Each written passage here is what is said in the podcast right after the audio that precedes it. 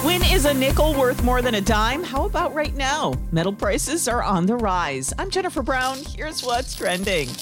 Earlier this week, nickel jumped in value four times what it usually goes for on the London Metal Exchange. Our 5 cent coins are about 25% nickel and 75% copper. Math nerds say the nickel is currently worth about two dimes. If you got a flu shot this year, it likely didn't do much for you. The CDC reports this season's shot not even 20% effective in reducing infection. Doctors are being told to not wait for confirmation and go ahead and treat flu symptoms because even if a patient got the vaccine, it likely didn't help. And an appeals court sides with Katy Perry. A Christian rapper who claimed copyright infringement over her song Dark Horse. He says the melody is similar to his song Joyful Noise. The court says the musical pattern is common and lacks the originality needed for him to win the case.